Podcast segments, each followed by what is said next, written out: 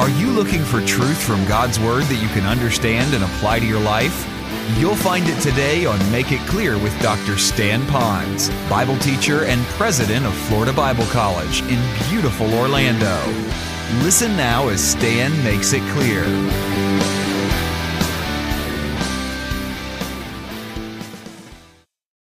Hi, my name is Stan Ponz, and I'm the president of Florida Bible College and the radio host here of Make It Clear. I am so glad that you can join us today because I want you to meet a very good friend of mine who really loves the Lord with all of his heart, soul, and mind, and who has been tremendously talented by the Lord. And he's using that talent to bring that precious message of salvation to people locally, nationally, and globally. And you'll be glad that you're here because you're going to hear his story, which is really God's story in his life. My friend today, and I hope will now be your friend too, is Joe Castillo. Welcome to our program, Joe. Thanks so much, Stan. It's good to be here and uh, good to get a chance to talk to you. Uh, we won't talk about how many years it's been since we've been together, but it certainly has uh, been a few, and I'm glad that we've reconnected. It has been a while, but you know, it's so good to get together again. And there's always when you're loving the Lord and in the Lord's work that He kind of brings us together. And it's almost like where we left off, but only a lot more stories between then and now. And I know that the future is so bright, especially for you, Joe, and what God is doing. So why don't you share with us, first of all, how did you come to faith in Christ and He became your Savior? How did that happen? It's sort of interesting. I was born and brought up in Mexico City. Mm-hmm. Uh, my dad had come to faith in Southern California, but he was Mexican and so obviously there was a little bit of a divide in the family in that he'd been brought up in a Catholic family and my mother had been brought up in a Protestant uh, family. But my father had been the one really come to the Lord. And so when I was about 14 years old, I was invited to uh, a Christian camp uh, down south of Mexico City.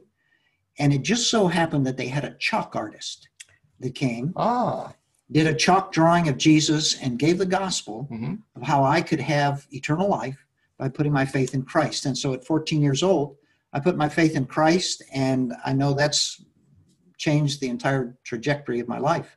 And it really has too. It's interesting to hear how that hearing the word, knowing the word, and then also visually seeing the word as it's described in a wonderful chalk art I'll tell you that that really captures a lot of our different uh, senses so that we're really captured by what is being said. Isn't that true? Uh, it's absolutely true. And of course, uh, you have to realize that, that I'm a huge advocate of using visuals, of using the arts uh, in sharing the gospel. And we're living in such a visual generation. Uh, people that have been brought up entirely on visuals, on television and videos, and uh, now the internet. And so being able to reach them is going to be really critical to use um, you know, video casts and uh, things like this. So it intrigued you when you saw it up on the screen or up on the stage as they were putting all this color together and then an image and it was telling the story of Christ. But then how did you find out a little bit more about the talent that God gave to you? How did that begin to emerge in your life?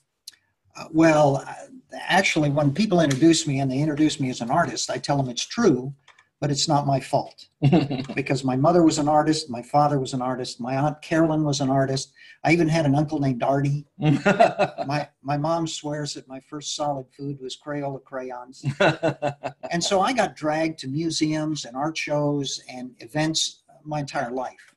So really, I didn't have a whole lot of choice in in becoming an artist. Actually, when I was uh, 15, my father passed away. Hmm. And the very last thing he said to me mm-hmm was Joe, I think you should be an artist. Mm. So my my path, mm-hmm. um, on the one hand, from my family and the, the, the roots that I had in Mexico and um, and all of the places that I'd been, uh, to what God had instilled within me, mm-hmm. to to move into the arts, and that's kind of the way it happened. Well, you mentioned how that you had gone to a camp that was uh, done by Florida Bible College, and there was hundreds of kids that came to it, of course, and all over the country and then you came to faith in Christ. But then what else happened after you went to the camp? You were only 15 at the time, if I remember correctly, you said.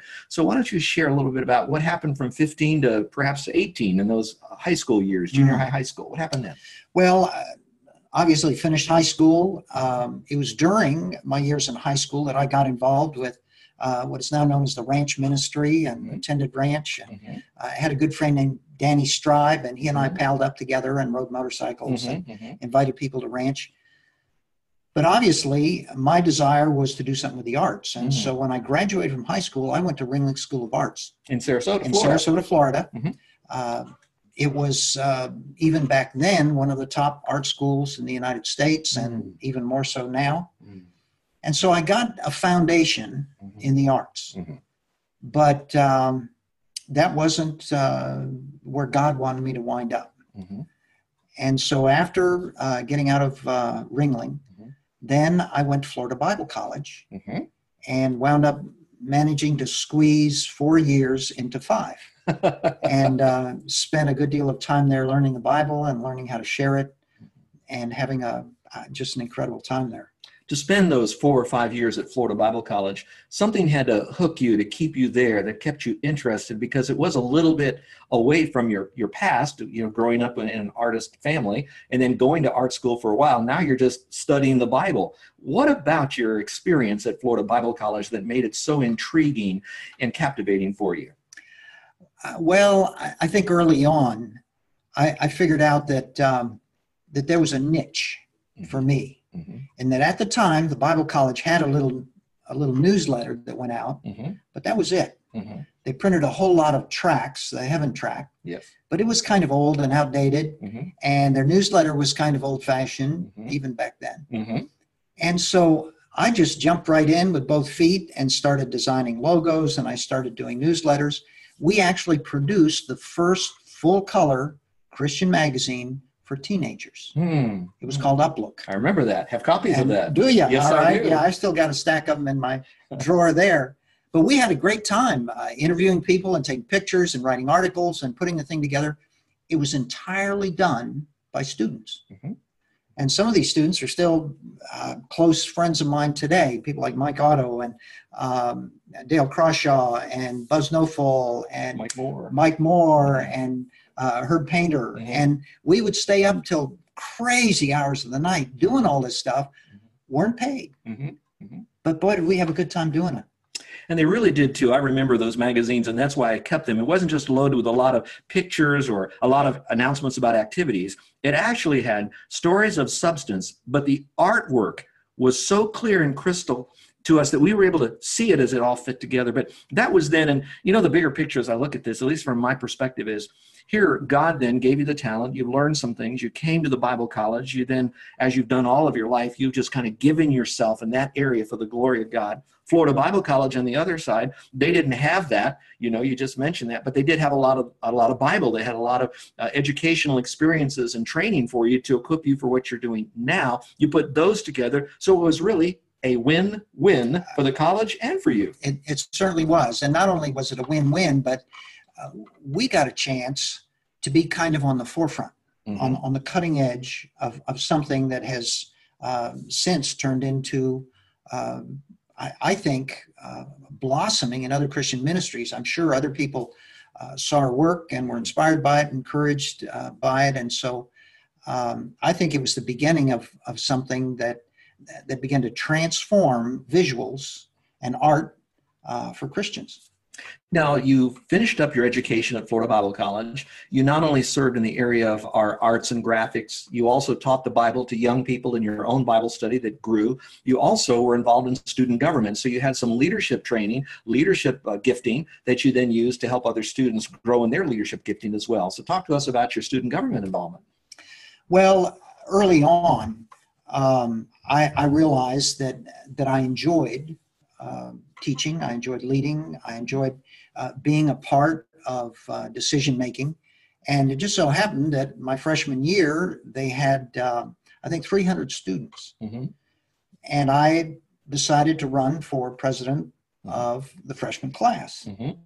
And so, one of the things that I challenged myself to do was memorize the name of every incoming freshman mm-hmm. For my freshman year. And so I did that. Mm-hmm. I knew every one of the 300 incoming freshmen by name. Mm-hmm. And I don't know if that was what won me the, the, um, the, position, but I wound up becoming fresh, uh, freshman class president and, and then involved in student government um, continuing after that. Mm-hmm.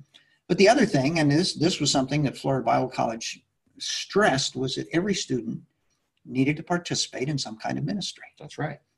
And so I wound up getting involved with the Pompano Youth Ranch. Mm-hmm. uh, for five years. Mhm. I was involved on staff uh, when Mike Otto had it, and then wound up taking it over and then running Pompano Youth Ranch for four years. Uh, one of the fun notes about it was that um, this young girl, unchurched, Mhm. came to the ranch, came to know Christ.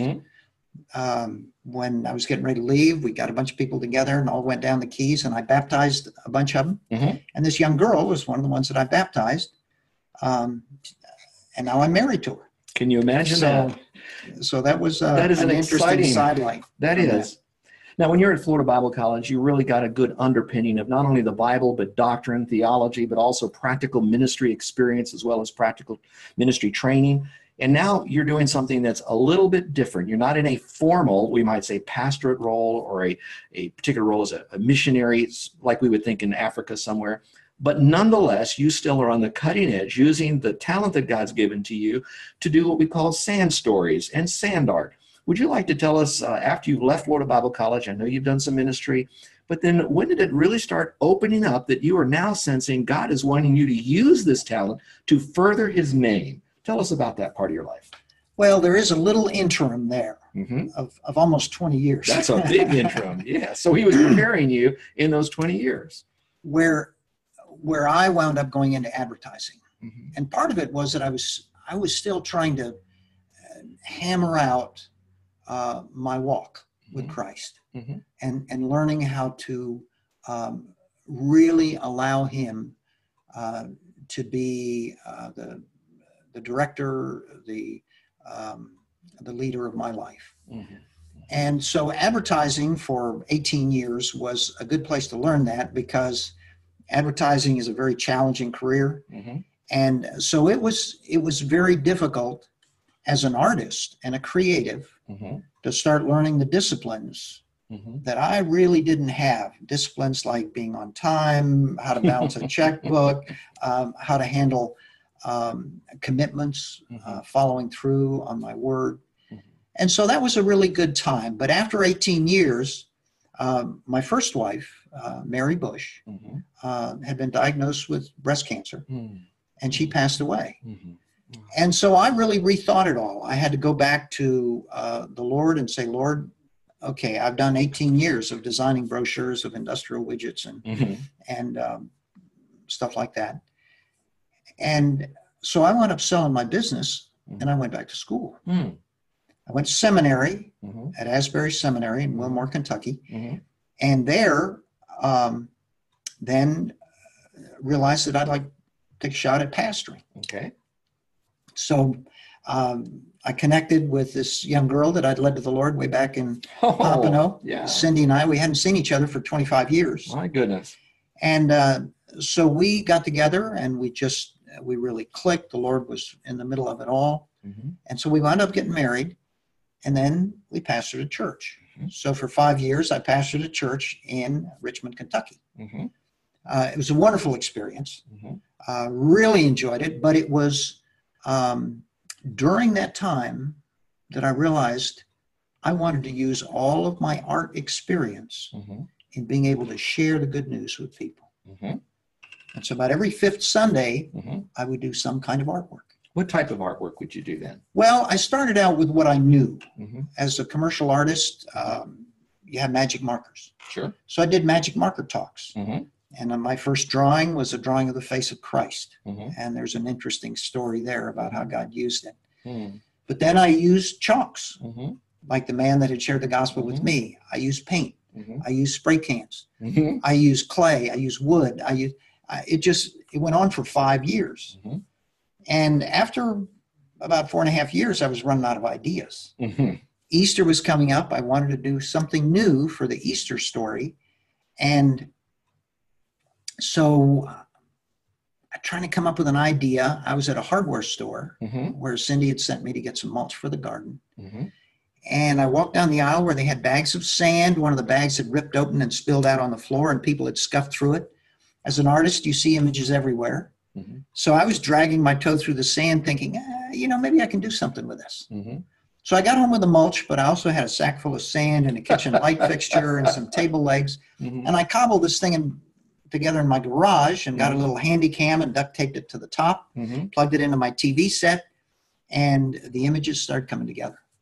I remember at a Florida Bible College reunion a number of years ago that you were introduced to come on up and share your testimony, but that they kept it a surprise from pretty much everyone that you are going to do something that we haven't seen before that would be absolutely so inspiring. So, Carol and I obviously have always respected and honored you because we knew that every time you got up in front of a crowd, you always said something in a way that was very compassionate and gracious, but added value to the listener. So I was wondering, where is this thing going to go? And I did see this kind of contraption up there. and then they said a little bit about sand art, and I don't know that I'd ever seen it before, couldn't really recall. But I remember that the backdrop, the lights went down, the light over the sand table that you had, that glass table, and then a wonderful song was played in the background. And then you very carefully, not dramatically, but yet with style, you then drew this wonderful picture the people were in absolute awe of that. And I know that Carol and I, for two people, were very much inspired by that. But I could believe that everyone else was as well, especially because they've known most of your journey and then they've seen how you've done that particular sand art. Now, you've done those sand art and sand stories lots of different places. Where are some of the places that the Lord has opened up an opportunity for you to do some of that sand art, but also to very carefully share the message with it in a non forceful way, but yet a clear way? Would you hmm. like to share some of the places that the Lord has opened up? Yeah, that's been one of the interesting things because the thing I discovered immediately when I started doing the sand stories mm-hmm. was that you could tell a story. Mm-hmm. Everything else had been static it's uh, you started, people figure out pretty quick what you're doing, and then you end it, and that's it, mm-hmm. and then you walk off. Mm-hmm. The sand art, you could morph one image into the next, mm-hmm. and so you could tell a story. And so I started telling stories that um, some of my clips wound, on, wound up on YouTube, and the phone started ringing. Mm-hmm. And so I've been in uh, 47 states and um, 28 foreign countries. Mm been on every continent, gotten a ch- chance to perform with uh, four living presidents, uh, the King of Saudi Arabia, uh, CEOs, and, and places all over the world. But the fascinating thing, and it took me a while to figure it out, was that I could tell a Bible story mm-hmm. in a place where they would never invite me in as a missionary or a pastor or a Christian speaker. But I could tell the story of Jesus, and it was just art. Mm-hmm. And so it went over great. Mm-hmm. And so I've gotten a chance to perform some of these stories in places like um, IIT, the India Institute of Technology, which mm-hmm. is uh, kind of like MIT, except much harder to get into. Mm-hmm. Um, they have 30,000 applicants for every mm-hmm. slot. Mm-hmm. And they invited me over for this uh, art and technology event, 8,000 students. We had to do it twice because they couldn't get them all into the auditorium with a 4,000 seat auditorium and I performed um, the the story of the the sacrifice, the death, and the resurrection of Christ mm. for these students, mm. and they got it. Mm-hmm. They understood it. Mm-hmm. Majority Hindu, mm-hmm. large population of Muslim, and a small smattering of Christians, mm-hmm. but they still understood it enough so that they gave me a standing ovation at the end it's amazing because people today they hear the story of jesus and for them it may be more of a historical story of jesus of a historical christ and they don't necessarily see him as the mm-hmm. living son of god. But yet when joe does his we may call it performance we may call it demonstration he is very careful to make sure the pictures are honoring to the Lord, that they are what they should be in any part of that story. And yet he's also very careful to share the message of Christ. And, you know, God knows those who will be his. And in the message and the process of all of that, many of them are now either coming to faith or they're now really seriously asking the kind of questions that eventually will bring them to faith alone in Jesus Christ. Now, some of you are now scratching your head and you're probably thinking, I know this guy from somewhere. I think I've seen him somewhere. I recognize his voice and the way he looks. And you probably are right if you have watched America's Got Talent. For he then was asked to be on the program and up through the competition. And then toward the end, he actually came in number two for the entire season of America's Got Talent. But the interesting part about it is he didn't sing, he didn't dance, he didn't do bizarre things. All he did was with wonderful music in the background, a light then showing the sand art that he did, a story that was in the sand, but also carefully selected and shared, and then an answer to the judge's questions. And so you might remember him from that. Well, we're going to have him share how he got on that program before we end our program today. So, Joe, this is Joe Castillo. Tell us a little bit about America's Got Talent for those that are into that. All right. Well, uh, first of all, I really had no idea that the show had such an impact. Mm-hmm. I, I, had no idea that during the summer, during their live uh, shows, they get uh, 13 14 million viewers. Mm-hmm. Um, when I did find that out, it, it, it created a good deal of pressure, you know, to think you're going to be in front of that many people. But they were the ones that called me. Mm-hmm. So I, I didn't go stand in line. I really wasn't interested in being on television that much mm-hmm. or being a celebrity. Mm-hmm. But they called three years in a row. Mm. And the third year, my wife, who's the brighter one of the two, finally said, Hun, why don't you just go try out? What do you got to lose? Mm-hmm. So I went down to Austin, Texas, mm-hmm. and tried out before the judges. Now, the three judges that summer were Howie Mandel, Sharon Osbourne, and Howard Stern. Mm-hmm. I really didn't think it would go anywhere mm-hmm. because one of the other challenges was they only give you 90 seconds. Mm. And so I had I was doing sand stories that were 20 minutes long, and they wanted me to tell a story in 90 seconds. And so this was just, I mean, it was just a real pressure cooker. Mm-hmm. To do it in 90 seconds, to do it on stage in front of a live audience of about 2,000 people, and then to know that it was being broadcast to 13 million people around the world. And the only sand story at that point that I could condense to 90 seconds was God Bless the USA by Lee Greenwood. Mm-hmm. I knew that wasn't going to go over because Howie Mandel, he's Canadian. Mm-hmm. Sharon Osbourne, she's British. and Howard Stern, I, you know, I was going to do God Bless the USA, and I didn't even know if he believed in God or not. So, but I went ahead and did it. They passed me on, and I wound up going all the way to the finals. Well, I remember watching you, and I know how very graciously and carefully that you responded to their questions. And while you didn't get number one according to them and maybe some of the votes, I believe with all of my heart because you honored God, you're number one with Him. Well, folks, I'm so glad that you could be with us today, but I imagine you'd like to know more about Joe Castillo. And he has a wonderful website with a lot of information and a way that you might be able to contact him if you have a particular ministry or opportunity that you want him to do a demonstration. And he could give you information about that. So, Joe, would you share with us how that people can find you and know a little bit more about you than the time we have here today? Would you share with them that? Sure. Um, my website, uh, obviously, is sandstory, all one word, com, and that came about because that's what I do is tell stories, or my name, joecastillo.com. But one of the other things that came along as kind of a sidelight is the fact that I could not only tell a story, but I could tell any kind of story that um, somebody wanted me to tell. And so I got contacted one day by a woman uh, named Susan Mboya, who is the head of Coca Cola Charities for all of Africa. Mm and she wanted me to come and tell the story of her and her soon to be husband at their wedding in Nairobi, Kenya. Mm-hmm. I wasn't able to go, so I did a video, sent them the video. They were thrilled with the video. But about six months later, they contacted me and wanted me to come to Nairobi to do the 50th anniversary for the country of Kenya. Mm. And so I put together a custom story um, for this anniversary banquet where they had dignitaries from all over Kenya and all over Africa uh, to be able to tell that story. And so that's just some of the stories that I've gotten a chance to tell. Um, I've done a lot with uh, ESPN and, and uh, sports stories. I've done corporate stories, all sorts of things like that. Um, but the stories, obviously, that I really love to tell are the stories of Jesus, the Bible stories. And those are the ones that have the most eternal, profound effect. Well, I want to thank you for watching our video, and those of you that are listening on our podcast or radio, thank you for being with us. Our guest today was Joe Castillo, and if you'd like to know more about his sand story, you can just go to sandstory.com. I urge you to do that. I'm so grateful for Joe and his testimony as a graduate of Florida Bible College, standing strong and lasting long for the Lord.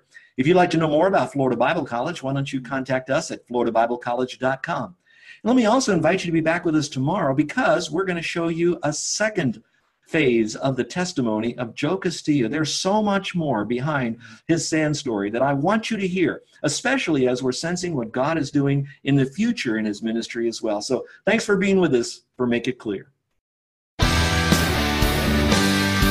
You're listening to Make It Clear with the teaching of Dr. Stan Ponz, founder of Make It Clear Ministries and president of Florida Bible College in beautiful Orlando, Florida.